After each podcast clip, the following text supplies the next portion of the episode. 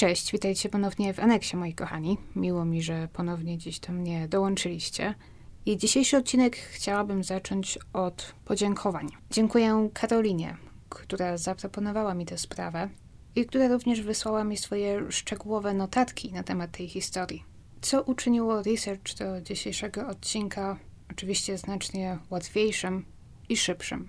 A zatem dzięki Karolinie przenosimy się dziś na Florydę, tak dokładniej do miasta Tallahassee, do połowy lat sześćdziesiątych, bo tam wtedy mieszkała pięcioosobowa rodzina Sims.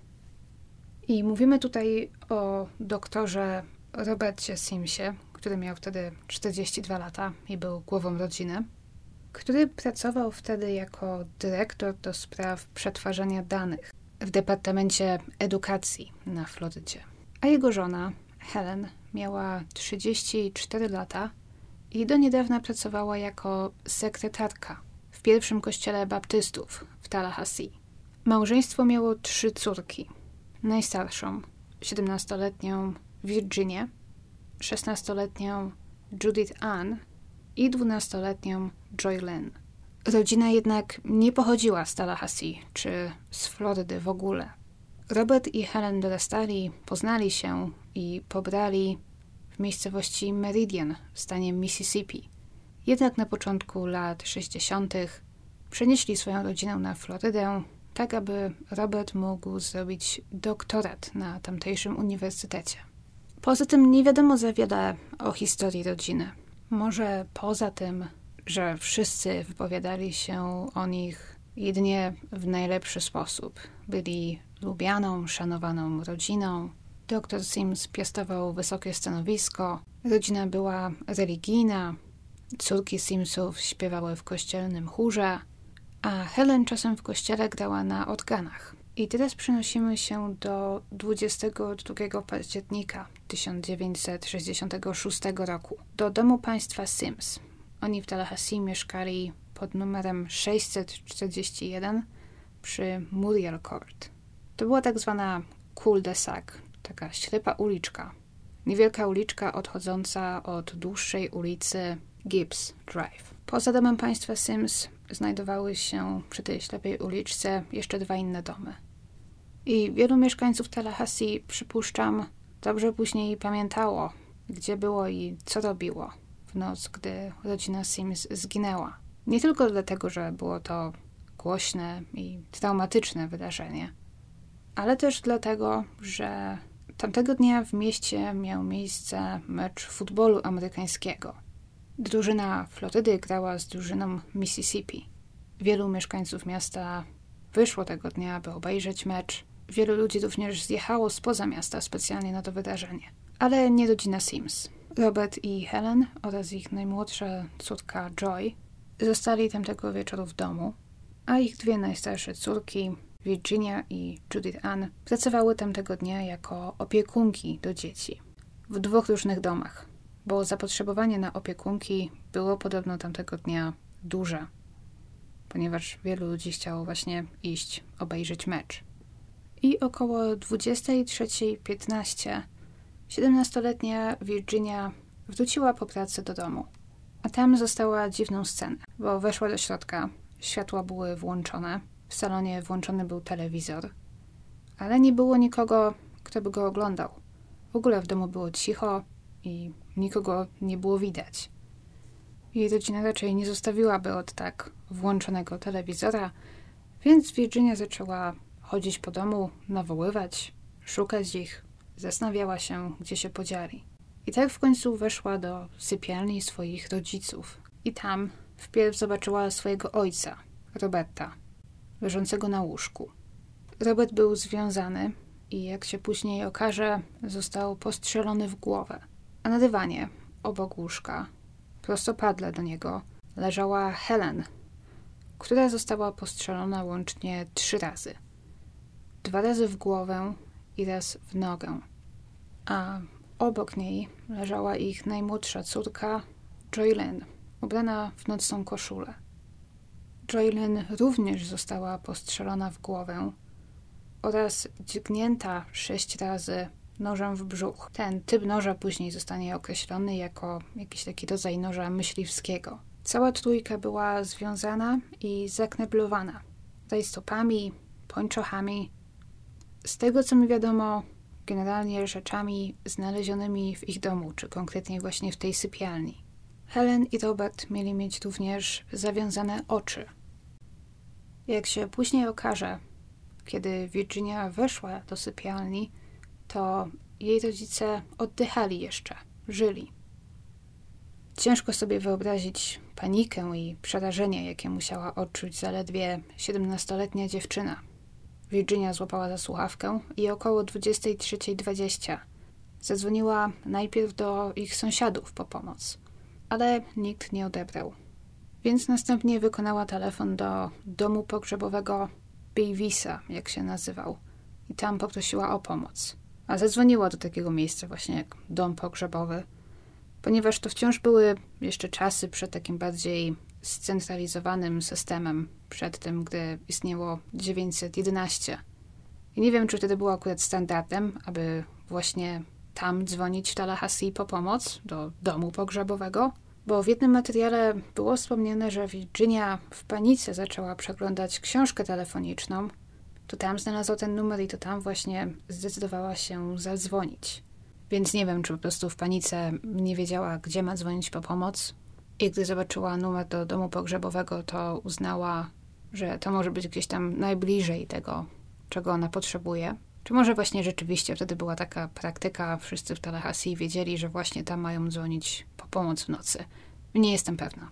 Ale tak czy inaczej, niedługo później na miejscu pojawił się właśnie właściciel domu pogrzebowego, Russell Bevis, ze swoim szesnastoletnim synem Rockim. Ci rozwiązali rodziców i próbowali wciąż uratować im życie, ponieważ zdali sobie sprawę, że ci wciąż oddychają. Niestety doktor Sims zmarł wkrótce potem, a Helen została przetransportowana do szpitala. Nieprzytomna, postrzelona trzy razy, ale wciąż żywa. Została postrzelona w głowę, co nie zabiło jej, lecz lekarze uznali, że operacja była zbyt niebezpieczna. I Helen przez dziewięć dni leżała w szpitalu w śpiączce, nigdy nie odzyskała przytomności, po czym zmarła trzydziestego pierwszego października. Czyli trzy osoby z rodziny Sims zmarły brutalną, gwałtowną, zupełnie niespodziewaną śmiercią. Przy życiu pozostały jedynie dwie najstarsze córki rodziny, które zostały sierotami. I z informacji, jakie mamy, widać też, że z jakiegoś powodu największe obrażenie poniosła dwunastoletnia Joy, ponieważ dziewczynka została nie tylko postrzelona, tak jak jej rodzice, ale sprawca, czy też sprawcy, zadali jej kilka ciosów nożem. Są też niepotwierdzone informacje o molestowaniu, o tym, że były ślady wskazujące na to, że ktoś usiłował lub że wykorzystał Joy. Również jej mama, Helen, mogła być tutaj celem, ponieważ leżała na podłodze obok swojej córki. Wiele wskazuje na to, że Robertem Simsem sprawca interesował się najmniej. Może dlatego, że traktował go jako przeszkodę, jako największe zagrożenie, jako że był z całej trójki najsilniejszy. A jeżeli motywem sprawcy był motyw seksualny, no to możliwe właśnie, że mężczyzna go nie interesował. Można też więc przypuszczać, że Robert mógł zostać związany i postrzelony jako pierwszy, aby sprawca mógł pozbyć się zagrożenia, jakie stwarzał. Rodzina niedługo później została pochowana. Msza pogrzebowa odbyła się w kościele baptystów w Tallahassee, tym samym, w którym Helen wcześniej pracowała. Natomiast po tym ich ciała zostały przetransportowane do ich rodzinnego Meridian i tam zostali pochowani. Ale oczywiście śledztwo toczyło się wtedy pełną parą. To było pierwsze tak, zdałoby się, przypadkowe i brutalne morderstwo, jakie ludzie w Tallahassee pamiętali. Żeby zwyczajna, szanowana rodzina zginęła we własnym domu w taki sposób. Zasiało to oczywiście panikę w mieście. Ludzie zaczęli wykupować broń, zabezpieczać swoje domy. Morderstwo rodziny Sims to był właśnie jeden z tych momentów, o którym to mówi się później, że miasto straciło po nim swoją niewinność. Zdałoby się, że każde miasto ma taką sprawę i w Tallahassee jest to właśnie morderstwo rodziny Sims. A ponieważ do morderstwa doszło trochę ponad tydzień przed Halloween, to ten rok również został w Tallahassee zapamiętany jako rok bez Halloween.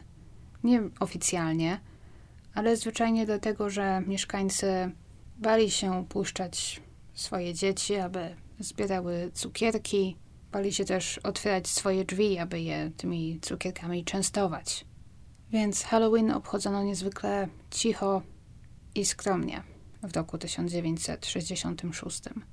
Jeżeli chodzi o motyw i o to, co działo się w śledztwie w tym czasie, wykluczono, że motywem sprawcy mogła być kradzież.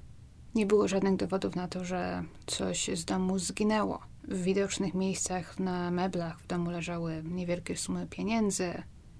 W domu znaleziono kolekcję drogich monet, biżuterię, więc sprawca najwyraźniej był jedynie zainteresowany skrzywdzeniem Roberta, Helen i Joy. Nie było żadnych dowodów na to, że ktoś próbował się do domu włamać, żadnych wyważonych drzwi, okien, nic z tych rzeczy. Więc rodzina albo wpuściła sprawcę do domu, ponieważ go znali, albo ten zdawał się tam wślizgnąć podstępem, na przykład pukając do drzwi i mówiąc, że potrzebuje pomocy, albo, co też jest możliwe, po prostu zwyczajnie wszedł do ich domu, ponieważ to wciąż były czasy, kiedy ludzie w Tallahassee nie zamykali drzwi na klucz, w szczególności gdy byli w domu. Przypuszczam, po tym morderstwie zaczęli. Ale biorąc pod uwagę to, że Robert i Helen wciąż oczekiwali powrotu do domu swoich dwóch najstarszych córek, to możliwe, że drzwi były wciąż niezamknięte na klucz. Więc tak naprawdę, jeżeli ktoś obserwował ich na przykład, jeżeli ktoś wiedział o ich zwyczajach, to mógł po prostu do ich domu niepostrzeżenie wejść. Gdy ich najstarsza córka wróciła do domu krótko po dwudziestej trzeciej, Helen i Robert żyli jeszcze, więc do morderstwa musiało dojść dosłownie kilka chwil wcześniej. Gdyby Virginia wróciła do domu trochę wcześniej, możliwe, że i ona stałaby się kolejną ofiarą. Nie wiadomo, kiedy oni dokładnie zginęli, natomiast szacuje się, że było to najprawdopodobniej gdzieś pomiędzy dwudziestą drugą a dwudziestą trzecią. Jeden z ich sąsiadów, który mieszkał przy tej niewielkiej ślepej uliczce, zeznał później, że około dwudziestej drugiej czterdzieści pięć usłyszał coś, co opisał jako piskliwe krzyki, które rozbrzmiewały gdzieś nieopodal. Ale nie pomyślał o tym wtedy wiele. Nie przyszło mu do głowy, że komuś może dziać się krzywda. Przypisał ten hałas bawiącym się gdzieś dzieciom. Mówimy tutaj o latach sześćdziesiątych, więc oczywiście jeżeli chodzi o zabezpieczanie miejsca zbrodni, o to, jak je potraktowano, no to oczywiście, przynajmniej według dzisiejszych standardów, pozostawiało to dużo do życzenia. Bo potem, gdy okazało się, że do takiej tragedii temu doszło, na miejscu pojawiła się masa policjantów, zaczęli pojawiać się sąsiedzi, bliscy, wszyscy zainteresowani tym, co się stało, wchodzili do domu. Masa ludzi, cywilów i nie, przewinęła się wtedy przez dom, zostawiając tam swoje odciski palców i tak dalej. Poza tym policjanci, którzy pracowali na miejscu zbrodni całą noc, skorzystali z kuchni w tym domu, aby zrobić sobie kawę na przykład, palili papierosy, zostawiając niedopałki w popielniczkach. Później wszystko to, wszystkie te odciski palców musieli pobrać, zebrać, skatalogować. I z tego, co znalazłam, to znaleziono w ich domu jakieś odciski palców, które nie zostały z nikim połączone, z nikim z policjantów, z rodziny, z sąsiadów, którzy wchodzili tamtego, tamtej nocy do domu i tak dalej. Ale nie jestem pewna, skąd dokładnie te odciski zdjęto oraz czy policja jest pewna, że są to odciski sprawcy, czy może po prostu odciski jakiejś osoby, która kiedyś wcześniej tam w tym domu była. Najlepiej dla nich byłoby oczywiście, gdyby znaleźli narzędzie zbrodni z odciskami palców na nim na przykład. Więc poszukiwano, poszukiwano broni oraz poszukiwano noża. Przeszukano wszystkie pobliskie zakamarki, pobocze drogi, lasy. Osuszono również jezioro nieopodal, ale nigdy niczego nie znaleziono. Nigdy nie znaleziono ani noża, ani broni. Policjanci nawet poprosili o listę osób, które w ostatnim czasie wypożyczyły z lokalnej biblioteki książkę z zimną krwią autorstwa Trumana Capote, która została zresztą wydana w tym samym roku. Obecnie ta książka to jest oczywiście klasyka, jeżeli chodzi o true crime. Książka ta opisuje morderstwo rodziny Klaterów, które miało miejsce w Kansas. Śledczym przyszło do głowy, że ponieważ pomiędzy tymi dwoma zbrodniami były niewielkie podobieństwa, to znaczy tu i tu mamy rodzinę zamordowaną we własnym domu, to zaczęto się zastanawiać, czy może ta książka kogoś nie zainspirowała do popełnienia podobnego przestępstwa. Ale chyba nigdzie ich to nie zaprowadziło. Dodatkowym utrudnieniem było też to, że tamtej nocy do miasta zjechało dużo ludzi z okolicznych miasteczek i z innych miast właśnie po to, aby obejrzeć ten mecz futbolowy. Więc przez miasto po prostu przewinęło się wielu ludzi, co wszystko jeszcze utrudniało. Jednym z pierwszych podejrzanych, w szczególności jeżeli chodzi tutaj o to, o czym plotkowano i o kim plotkowano i kogo uważano za podejrzanego, to był nim były szef, można powiedzieć, Helen Sims, pastor Cecil Albert Roberts.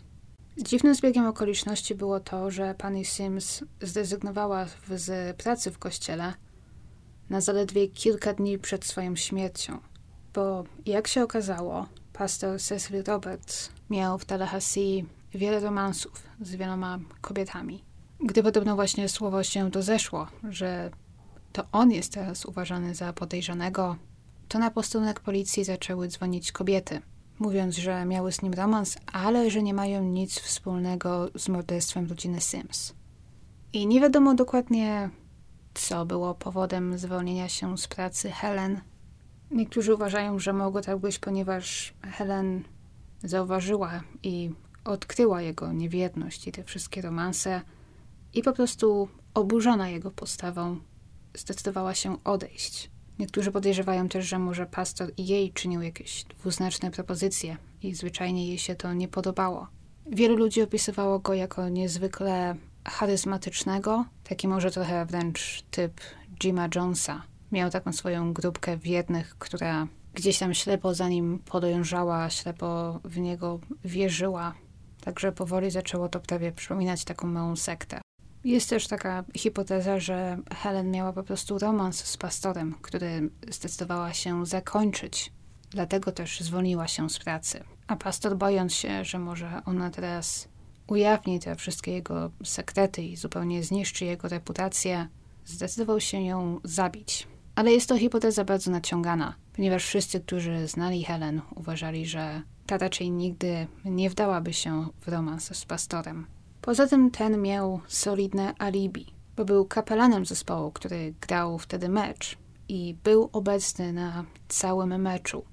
Wiele osób go tam wtedy widziało.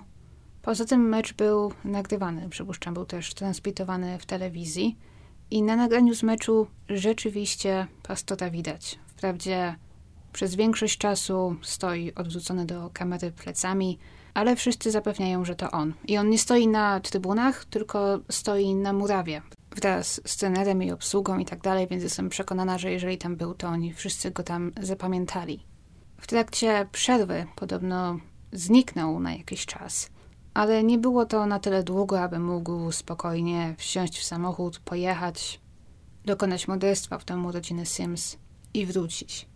Zatem pastor Roberts był tutaj raczej niewinny, jeżeli chodzi o morderstwo, ale miasto huczało od plotek, w szczególności właśnie jeżeli chodzi o wszystkie jego romanse, dwulicowość i fałszywą pobożność. Wszystko to doprowadziło do tego, że Cecil Roberts porzucił posadę pastora w Tallahassee i przeniósł się gdzie indziej. Przypuszczam do kolejnej parafii w innym stanie, gdzie dalej robił to, co robił. I jeżeli chodzi o dzisiejszą sprawę, to mamy tutaj naprawdę długą listę podejrzanych. Prawie wszyscy dosyć ciekawi i specyficzni. Wiele lat później na światło dzienne wypłynął list, czy może jakieś zapisy z pamiętnika, zapisane przez kobietę nazwiskiem Peggy Howell. Peggy wyszła za mąż na Florydzie, dokładnie dzień przed morderstwami rodziny Sims.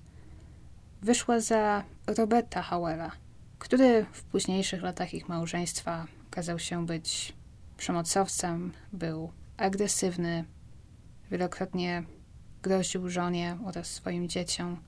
I gdy kilka dni po swoim ślubie jechali na podróż poślubną, to jej mąż miał jej powiedzieć właśnie coś, co Peggy nikomu wtedy nie powiedziała, ale gdzieś to sobie zapisała. Robert miał zacząć jej opisywać ze szczegółami, jak włamał się i zabił rodzinę Sims. Gdy po jakimś czasie ta informacja trafiła w ręce policji i Peggy została poproszona o współpracę. Zainstalowano jej podsłuch pod ubraniem i miała nakłonić męża do tego, aby opowiedział jej tę historię raz jeszcze, co jednak nigdy jej się nie udało. Peggy więc również gdzieś tam ukradkiem zabrała pistolet swojego męża i zaniosła go na policję, w nadziei, że uda się porównać, czy możliwe jest, że to właśnie z tej broni zginęła rodzina Sims. Ale jak się okazało, nie była to ta broń, nawet nie był to właściwy kaliber. Howell jednak został chyba w którymś momencie zatrzymany i przesłuchany przez policję, ponieważ są informacje o tym, że został poddany testowi wariografem, który przeszedł pomyślnie. Wiem, że teraz wariograf niewiele znaczy, ale przeszedł go pomyślnie. Poza tym jego odcisków palców nie znaleziono pośród tych zebranych tamtej nocy w domu rodziny Sims, więc i Howell został ostatecznie wykluczony.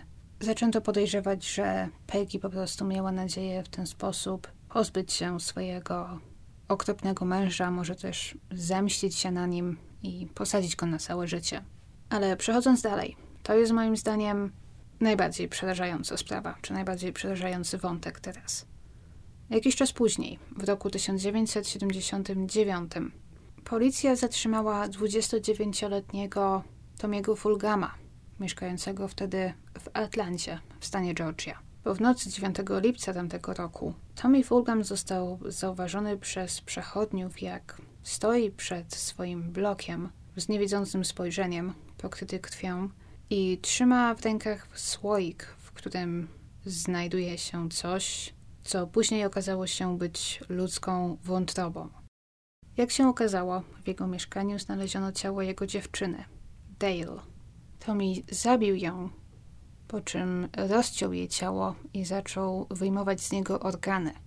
Obciął sobie również palec u jednej ręki i palec ten również został znaleziony w mieszkaniu. I później zdiagnozowano u niego schizofrenię paranoidalną. Jak sam Tommy to później opowiedział, jak to wytłumaczył, gdy był razem z Dale w ich mieszkaniu i gdy z nią rozmawiał i patrzył jej w twarz, to jej twarz nagle zamieniła się w twarz szatana. Usłyszał głos Boga mówiący mu, że musi zabić szatana i usunąć jego narządy wewnętrzne oraz odciąć sobie palec w ramach ofiary i tym sposobem uratuje świat od zła i od szatana. Jest to oczywiście tragiczna historia chorego człowieka. Są informacje o tym, że już wcześniej Tommy zachowywał się w irracjonalny sposób, że właśnie często opowiadał rzeczy związane z Bogiem, z szatanem, że miał różne urojenia właśnie na punkcie religii.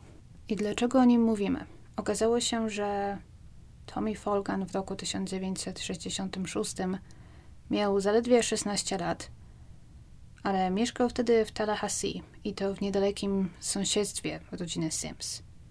Nigdy jednak nie został z tym morderstwem w żaden sposób połączony. Nie znaleziono żadnego dowodu na to, żeby był wtedy w ich domu czy w jego pobliżu. Również dwie córki Simów, te, które przeżyły i które były w podobnym wieku, powiedziały, że nie znają go i w ogóle go nie rozpoznały. Poza tym morderstwo, które Tommy popełnił, mając dwadzieścia dziewięć lat, jest zupełnie inne od tego, o jakim mówimy, mówiąc o śmierci rodziny Sims. Tutaj mówimy o sprawcy, który użył broni, noża, który zaatakował i kontrolował trzy osoby, w tym dwie dorosłe. Związał je i najwyraźniej miał jakiś plan, a jego motywem był najwyraźniej motyw seksualny, chociaż co do tego nie możemy być pewni. Poza tym morderstwo rodziny Sims zostało przeprowadzone o kogoś o w miarę przytomnym umyśle, kto do pewnego stopnia zapewne to zaplanował, miał kontrolę nad sytuacją i uciekł niezauważony, także do dziś nie został schwytany. a Tommy po zabiciu Dale nie próbował uciekać, nie podjął żadnych wysiłków, aby ukryć jej ciało. O wszystkim od razu opowiedział i przyznał się do tego, więc jest to chyba po prostu przykry zbieg okoliczności. Ale Tommy okazał się nie być jedyną osobą z problemami, z zaburzeniami, która najwyraźniej mieszkała w niedalekim sąsiedztwie rodziny Sims. Bo w roku tysiąc dziewięćset osiemdziesiątym siódmym, czyli dwadzieścia jeden lat po morderstwach, na policję zgłosiła się kobieta nazwiskiem Mary Charles LeRoy, która w czasie, gdy rodzina Sims zginęła, miała dziewiętnaście lat i mieszkała w Tallahassee, dwie ulice dalej. Mary, jak sama powiedziała, miała ciężkie dzieciństwo. W domu doświadczyła przemocy i od lat nastoletnich wykazywała dziwne zainteresowanie śmiercią, pogrzebami, cmentarzami. Często pojawiała się w domach pogrzebowych, tak od bez powodu, i była stamtąd wypraszana przez obsługę. Kilka razy nawet włamała się do kilku w Tallahassee. Również do tego, do którego później Virginia zadzwoniła o pomoc dwudziestego drugiego października. Kradła z tych domów pogrzebowych różne mniejsze przedmioty oraz całuny, w które zawijała się i w których spała. Nie miała zbyt wielu przyjaciół, ale w końcu zaprzyjaźniła się, jak i zaczęła się spotykać z dwa lata starszym od siebie Vernonem Foxem Juniorem, który również, tak jak ona, był uznawany za, można powiedzieć, takiego trochę dziwaka. Para spędzała dużo czasu razem, podobno nawet chodzili razem po cmentarzach, poza sobą nawzajem nikogo w sumie nie mieli. Są informacje, niepotwierdzone wprawdzie, ale są, że Vernon miał również tendencję, skłonność może, do podglądania innych, do podglądania swoich sąsiadów. I tak się skłożyło, że w roku sześćdziesiątym szóstym Vernon mieszkał w domu swoich rodziców w Tallahassee i dom ten znajdował się praktycznie tuż obok domu rodziny Sims. Nie przy tej ślepej uliczce, nie przy Muriel Court, on znajdował się przy ulicy obok, ale tak, że ich posiadłości stykały się. I w tamtym czasie właśnie w okolicy miało być trochę zgłoszeń od sąsiadów, że ktoś włamywał się, buszował po ich ogrodach, mieli wrażenie, że ktoś ich podgląda. Również są informacje o tym, że ich sąsiedzi mieli widzieć na jakiś tydzień przed morderstwami rodziny Sims, jak Vernon zakrada się pod okna domu rodziny Sims i podgląda dwunastoletnią Joy Lynn. I Mary Charles LeRoy zgłosiła się w osiemdziesiątym siódmym roku na policję, aby zasugerować, że ona i Vernon mogli mieć coś z morderstwem rodziny Sims wspólnego. Zaczęła właśnie sugerować, że Vernon miał obsesję na punkcie Joy Lynn, że tamtego wieczoru dwudziestego drugiego października byli razem w kinie i że Mary odwiozła go pod jego dom, czyli praktycznie tuż obok miejsca, gdzie rodzina Sims mieszkała. Vernon, ponieważ mieszka w najbliższym sąsiedztwie, to oczywiście bezpośrednio po morderstwach był przesłuchiwany i właśnie też zeznał coś podobnego, że byli razem z Mary w kinie, ale że nie wrócił do domu dosyć późno, że wrócił do domu gdzieś po jedenastej, a wtedy, jak wiemy, w domu była już Virginia, która wzywała pomoc. Mimo to historia Mary Charles LeRoy jest ciekawa, jednak słuchałam kilku fragmentów jej rozmowy z policjantami. Można jej między innymi posłuchać w dokumencie na temat tej sprawy zrobionym przez studentów Uniwersytetu Florydy. I mam wrażenie, że Mary chyba nie do końca czasem wie, co mówi. Przynajmniej z tych fragmentów, które słyszałam, brzmi to trochę tak, jakby Mary po prostu mówiła, co jej ślina na język przyniesie. Z tego, co wiadomo, podczas rozmowy z policjantami, która trwała ponad cztery godziny, Mary tak trochę wodziła ich za nos. Pytała, a co by się stało, gdybym powiedziała wam, że byłam tam tamtej nocy, gdy oni zginęli? Albo co by się stało z Vernonem, gdybym wam powiedziała, że to on tam wtedy był? Ale nie podała żadnych szczegółów. Nie wiedziała o miejscu przestępstwa, niczego szczególnego, nie potrafiła opisać, jak dokładnie wyglądało, więc nic nie wskazuje na to, że ona rzeczywiście tam była. A sam Vernon, który zgodził się po latach udzielić wywiadu, było to bodajże w roku dwa tysiące szesnastym, zaprzeczył, aby miał z tą sprawą coś wspólnego. Powiedział właśnie, że z tego co pamięta, oni tamtej nocy byli w kinie. Później Mary podwiozła go do domu i na tym się skończyło. Poszedł do domu. On zasugerował, że Mary poszła na policję właśnie w roku osiemdziesiątym siódmym, żeby się nim zemścić albo żeby wyciągnąć od niego więcej pieniędzy. Ponieważ oni później się pobrali, później się rozwiedli gdzieś w latach osiemdziesiątych i że to chyba było z winy Vernona, to on tam przez kilka lat miał jej płacić po tym rozwodzie alimenty. I w roku osiemdziesiątym siódmym właśnie wtedy, gdy Mary poszła na policję, te alimenty się skończyły. On nie musiał już dłużej jej ich płacić.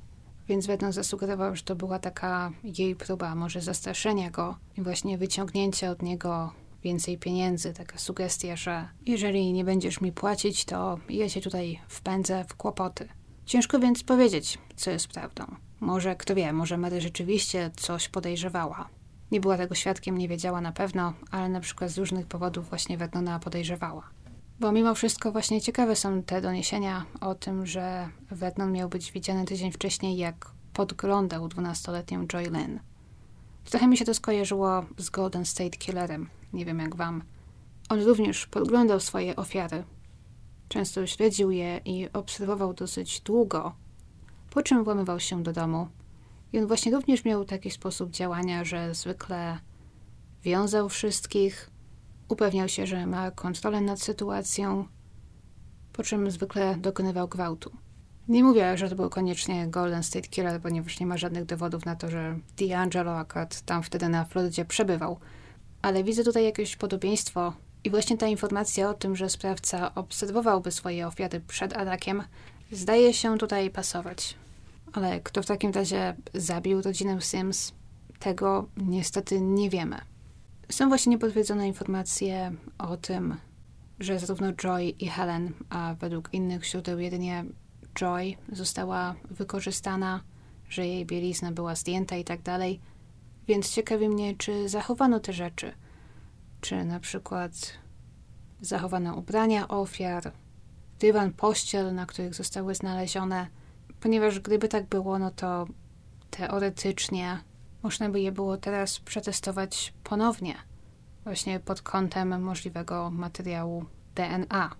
Ale prawdopodobnym też jest, że ponieważ miejsce zbrodni zostało tak zanieczyszczone, tyle osób się tam przewlekło, tyle osób się tam przewinęło już pierwszej nocy, że nawet jeżeli jakieś próbki, coś zostało zachowane, to niestety mogą być zanieczyszczone. Mija już pięćdziesiąt pięć lat, odkąd rodzina Sims zginęła, a my wciąż nie mamy odpowiedzi na to, co stało się tamtej październikowej nocy. Nie są mi też znane losy Virginii i jej młodszej siostry Judith Ann. Wiem, że po tym wszystkim zamieszkały z krewnymi, ale nie wiem jak dalej potoczyły się ich losy. Jestem ciekawa, co sądzicie i którego z naszych dzisiejszych podejrzanych uważacie za najbardziej prawdopodobnego. To już chyba wszystko na dziś ode mnie. Dziękuję wam za słuchanie, dziękuję za oglądanie i słyszymy się za tydzień. Trzymajcie się, pa!